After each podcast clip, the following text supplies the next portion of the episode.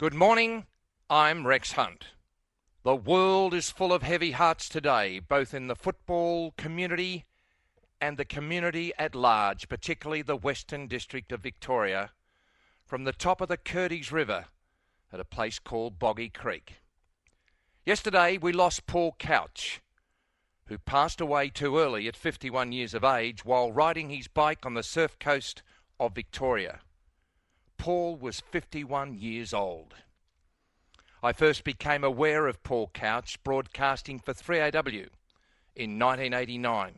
We will never forget the grand final and his magnificent year that saw him win the most traditional personal accolade of all, the Brownlow Medal. Paul Couch was a star both on and off the field, and his passing yesterday has left a big void.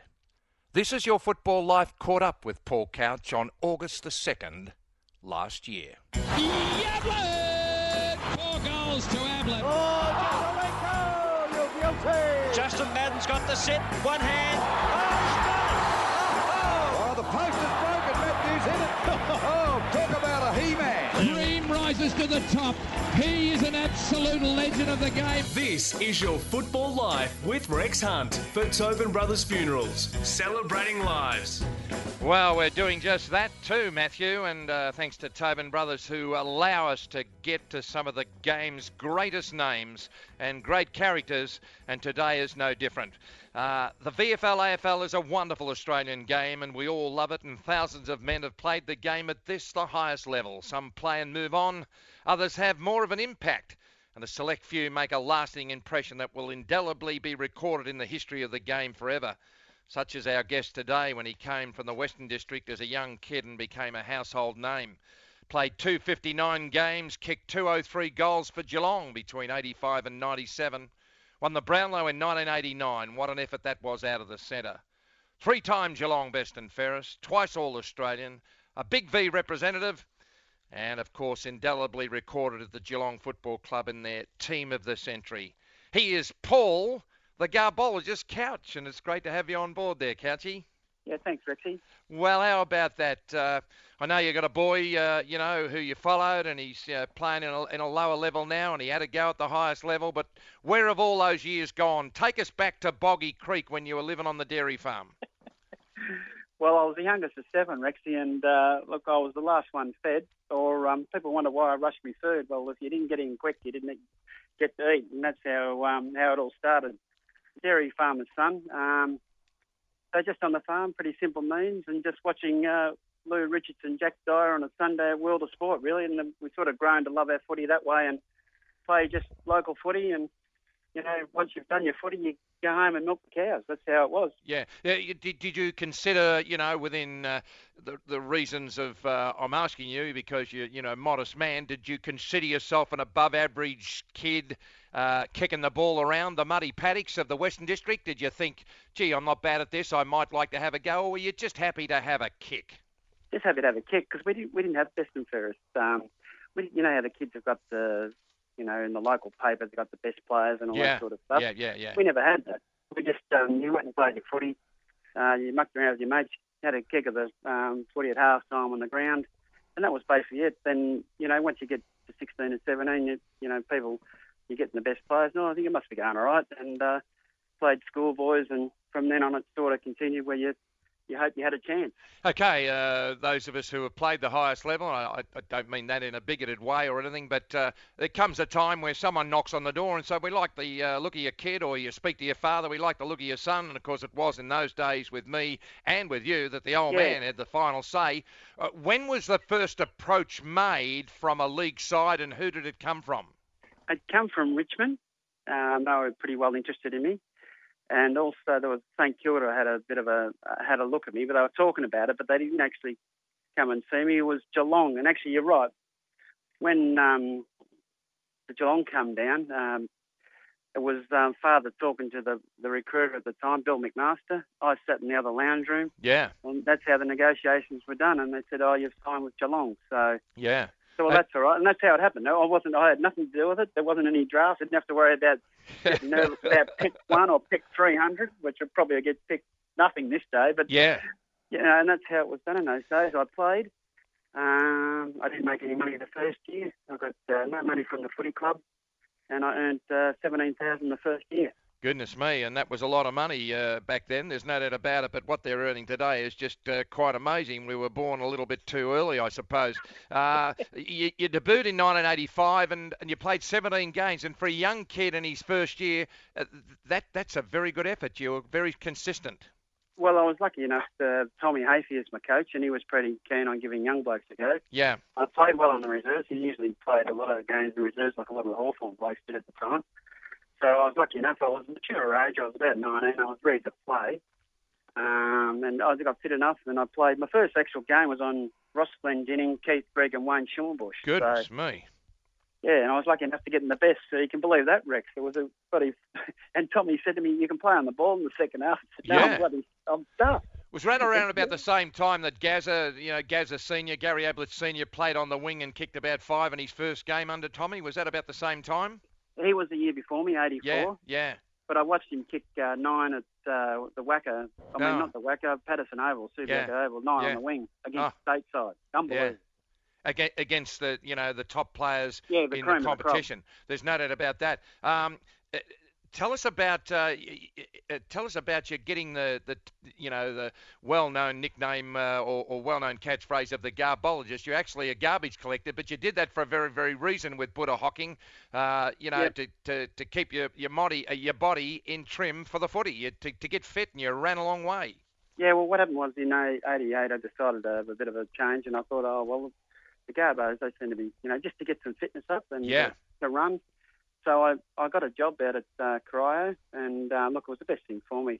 I got super fit. I'd run about ten Ks on a Friday afternoon, not you know, not be tired. So when you've got that mental um, state in your mind and you're, you're fit and you're ready and you're, you're running all week, yeah. you just know you can run all day on a Saturday. I was probably a little bit fitter than most blokes, you know, going into the...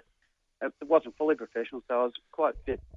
You know, yep. in eighty-nine and just kept running and running. So I yep. think that's the, the key to me was that start and uh, what was required to actually play league footy, because when you come from the bush, I think the most I ever did was a couple of laps on a yeah. Thursday night, Rex. Yeah, but, but you were a fantastic left-footed kick, and, you, and that, that was really your strength. It's quite amazing. Uh, tell us about your association with your first coach, uh, John Devine, a, a famous Geelong name, but he came back and he, gee, gave it to you through the mouth, didn't he? Goodness me. John and I probably didn't see eye to eye, but that wasn't the, that wasn't the main thing. He had he had his um, way of doing things, and you know, it, my sort of career was going to end in eighty-eight. That's how quickly, you know, after three years of John, Goodness I, me. You know, I was playing the reserves. I think you know, I played four games in the reserves close to that end of the year, and I said to Ken again, and I might as well have a spell here. I'm, I'm not getting anywhere, and I was lucky enough that uh, Blighty come along. Yeah, and talking about Malcolm Blight, uh, to come down to, in brackets, the Sleepy Hollow, with the yeah. qualifications of Brownlow medalist, Coleman medalist, McGarry medalist, twice premiership player, premiership player in the Sandful. Uh, pretty fair credentials, but uh, it was a it was a shock to Geelong because he changed the culture of the club right there and then. I think he did. Not with um, even his first session. I still remember the first training session that, you know, a bloke, one of the blokes turned up late was Bruce Linder. Um, who was, you know, getting away with a bit under John, and he just said, he just said to him, you know, why are you late? And he had no excuse. It was, mm. And then, you know, he sort of had, got him out the front and asked him why, and da da da da. He said, well, you're going to do extra this week. And I thought, well, the rules have been set. We're all under the same umbrella, and uh, that's how it all started.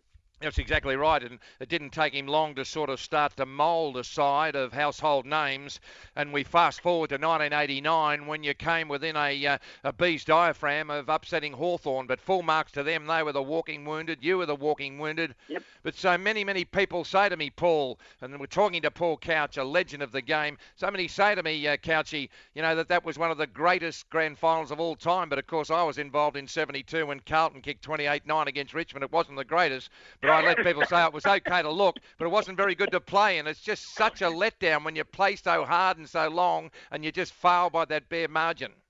I think that's a good, um, that's exactly right. When you play hard so long for the for that day, and you don't, you know, you just, all you do is you, you go on your hardest, really, aren't you, on a grand final day? Yeah, you can only yeah, do your best. You can. You go flat out. I think it's the hardest game I've ever played in. Yeah. Most exhaustive. Yeah. And you, you end up with nothing. You end yeah. up with some, but, but, you know, and that's the hardest thing to cope with. And I think that took me a while to get over that. It took me, I think, the whole year. It took me about twelve months to get over. Yeah. You know, were, were you in the? Were you uh, privy to what was going to happen as soon as the ball was bounced and uh, Dermot was going to be uh, uh, given a lovely welcome uh, by Yatesy? Yeah. yeah, he deserved one. he did deserve it. You know, he, he got Yatesy about halfway through the year. Went yeah. straight in, put his knee straight into him. Yeah. He'd probably get six weeks. He probably wouldn't have played for a while, Dermot, you know, with that action, the way the league stamped that out. Yeah. But, um, yeah, no, it was, um, you know, you, sometimes you've got to pay one back, and it was on grand final day. We'd only played it once during the year, so... Just move to the side of your desk while you use your phone there, and I ask you the next question. That was your real breakout year. You won the Brownlow Medal, and it was you, you, you just was just so sure of yourself, and it's just an amazing thing when you have a good run of form and it continues on. Well, the thing is, if you play every game, you you get fit, don't you? And you, yeah. and, you and the confidence runs. I think most people forget that if you have a stop-start year, your form will fluctuate a lot, and that's how it was. You're hard and fit every week. You're ready. You got your confidence up, and uh, your fitness is up, and that it, it's not hard to see why blokes have really good years. Yeah, and uh, you see that through the time and time again. You know, the bloke who's had a good year, then a couple of good years, then he gets injured, and oh, the bloke's no good. Well, he's not no good. He's just been injured three or four times during the year, and he's just lost a bit of form and confidence. That's exactly right. Um, did it really hurt enough, the, the loss of the eighty-nine grand final? Because it wasn't the only grand final you were going to go on and lose. It just it just ran into West Coast. You ran into Hawthorne. Yeah. It's hard when you run into these sides who have just got a little bit of a spring in their step. Well, they were as good as us, if not better. We just didn't have the depth, to be honest. Yeah. You know, they had more depth. You know, Peter Wilson was their twenty-first man. We had a... a kid by the name of Andrew Wills, who was yes. a seventeen-year-old going to school. So, you yeah. just, as you know, you're playing finals. It's generally that bottom rung that really make the difference. And you see Hawthorne, you know, they, they've got a great spread across um, the ground. Uh, and that's why they're so strong. You know, their fourteenth is just as good as their um, fourth or fifth player. So, and your twenty-second player. You know, they're very important highlights. And, yeah. uh, and that's why you win them. Billy Brownless, when you get him in a corner away from his frothies, he talks pretty good sense, you know what I mean? And uh, on several occasions, yeah, several occasions, the fact is that he said, you know, you get to a stage where you think that, will you ever win one? And I reckon once you get yep. that in between your ears, mate, you're in all sorts of trouble. Well, I agree. When you get, yeah, and that's right, Rex. I think that happened to us in the last grand final um, against Carlton in ninety-five. It, it yeah. was like that, you know, you're thinking, oh, I've got to go there again. And, you know, is it going to be right? This, you know, you, you haven't had... You get that doubt in your mind, you know. You've yeah. seen it a few times, and you know, um, I think St Kilda are probably thinking the same. The ones that got away, and oh, the close yeah. ones, and you know, they'd be probably going through the same pain as what we were. And you know, ninety-five. I think I think we're all glad we didn't turn up in ninety-seven. yeah, and but it, it can, but that can it can get you that and just play oh, on you, know what I mean? And and you yeah, see, you know, Collingwood who won after all those years, and the Cats yeah. had won after all those years since sixty-three. It was just. Just amazing to just lift a whole load off the entire shoulders of the club. And I have to agree on that because I think um, would it take about oh, twenty years for that to happen? Yeah. So it just doesn't happen overnight. No. And, you know, we started the, the success to, to start it off. Yeah. But you need, you know, in the end, you know, it's great to just get that monkey off the back, you know, those handbag things going. Or oh, one, yeah. one or, you know, well, you get those little things that happen. When I was playing against the Cats, I know I had a couple of years down there, but the handbags were always full of lead. So there you are. This man is one of the reasons I went to the footy with Bairstow and Couch the Garbol just out of the centre down to Yablett. And out of the break, folks, we're going to relive more of the magnificent career of Paul Couch on behalf of Tobin Brothers, celebrating the footy life of the Garbologist. Dream rises to the top. He is an absolute legend of the game. You're listening to This Is Your Football Life with Rex Hunt for Tobin Brothers Funerals, celebrating lives. We're celebrating the football life and, unfortunately, the life of the champion Paul Couch. And there's no secret that he had a great affinity on the football field with a fantastic player called Gary Ablett. And it was during our, and it was during our chat last year that Paul spoke in glowing terms of a man arguably the best player to play for Geelong. Yeah, we used to have great talks. We uh, played state footy together, and uh, he used to come in the car with me, and we'd have a chat about a lot of things. And, you know, he was a, a great thinker of the game, Gazza. He just didn't play on instinct. He, he worked things out. And I think in eighty-nine, that final series where he uh, balked Paul Hamilton and and kicked a sixty-metre goal or seventy-metre goal from on the half-forward flank, he actually practised that on the way, on the bus going to Waverley. So he actually purposely closed his eyes and trained himself to do it. And nobody else could do it, but Gazza could do it. Yeah, exactly. Um... As I said uh, before the break, on behalf of Tobin Brothers, we're talking to Paul Couch, uh, so near yet so far. Before I go on to uh, Gary Ayres, who replaced Malcolm Blight in ninety-five, mm. do you subscribe to the fact that it's an absolute wasted uh, season if you don't win the flag? Do you think you can finish second or third or fourth or even fifth after missing the finals a year before and say, we've had a successful year and we're building on what we want? What's your opinion? Um, I think you second's better than running last. I think if you ask Melbourne, would they rather run second or last? I yeah. think um, you get the answer where they, you know, love to run second for the, the fans. And, you know, somebody's got to win. Yeah. Um, unfortunately, we didn't. We're, you know, what's the percentage? It's three or four percent a year that you actually get a chance to playing and, and winning the grand final. So it's, they're pretty low.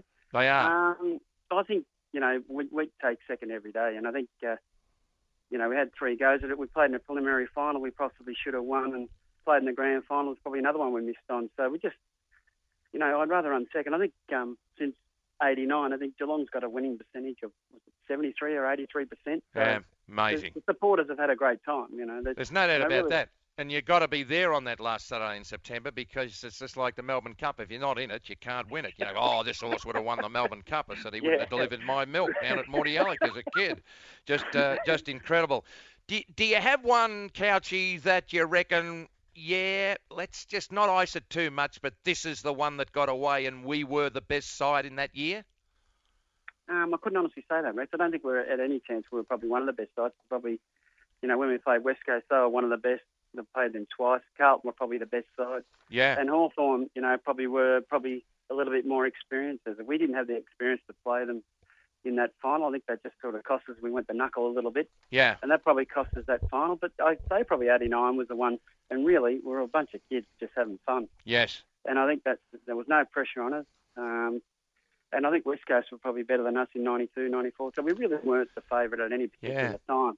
It does uh, does concern me, Paul Couch, that I've read and heard uh, commentators say that players have confided in various websites throughout the competition for their own club that some of them don't enjoy the game anymore. And you just said you were just having fun. Now, surely if you go to work or you go fishing or you go down to Boggy Creek yabbing or you do something, playing footy, it must be fun, and it's disappointing. Uh, Goodness me, it's just, just uh, concerning for me that some of the blokes are not having fun, because I can give them a message and you will too, Garbologist. You're out of the game a long time.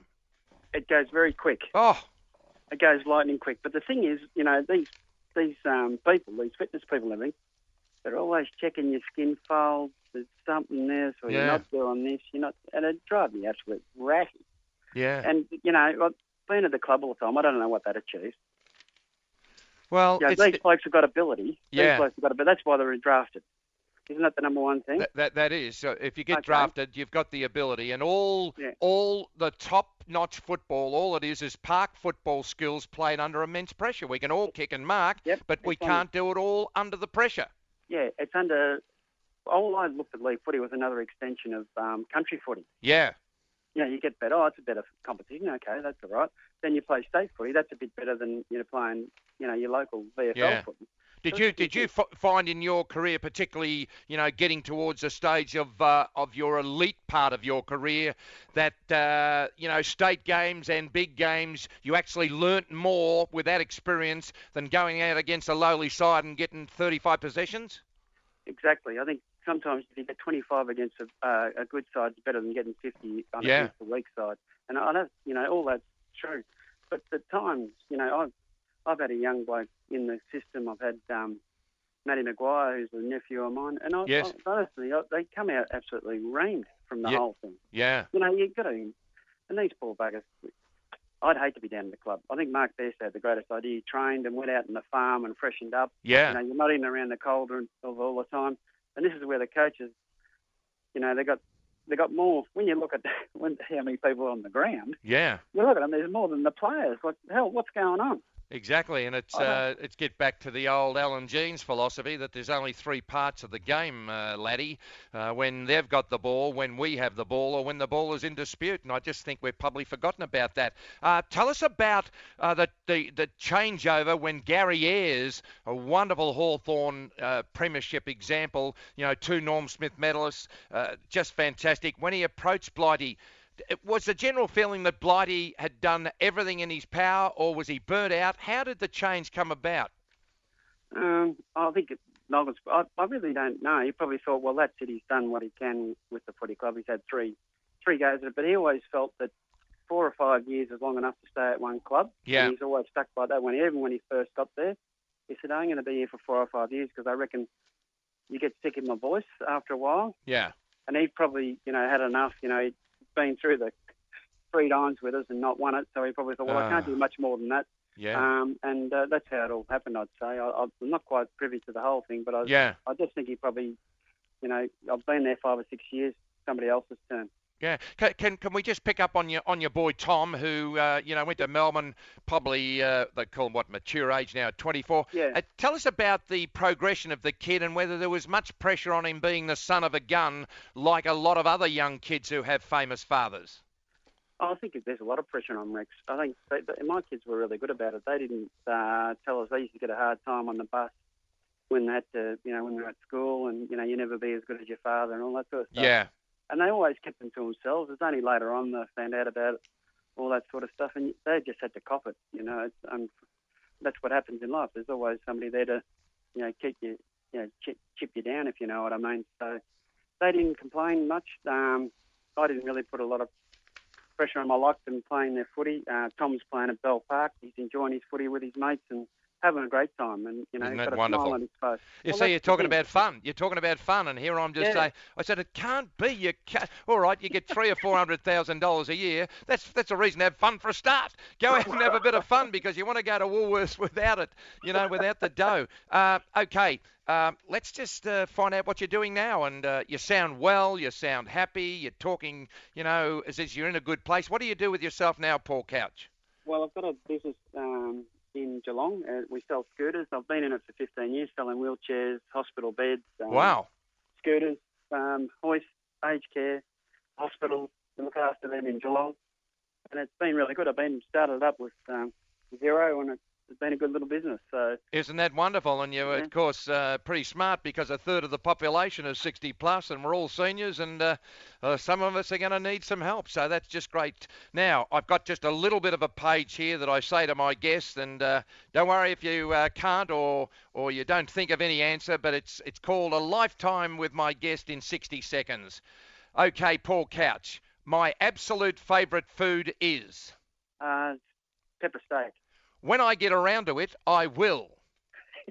um, head overseas and have plenty of holidays. My all-time favourite movie is? Uh, One Flew Over the Cuckoo's Nest. Oh, Jack Nicholson, what a... Beautiful uh, what a be- speaking, if I had a million large to spend in just one day, I would buy, and don't say uh, the Boggy Creek pub. I'd buy all the kids a house if I could afford it. Isn't that one? And to my mind, Paul Couch, the greatest Australian footballer of all time is? Um, Gary Ablett, without a doubt.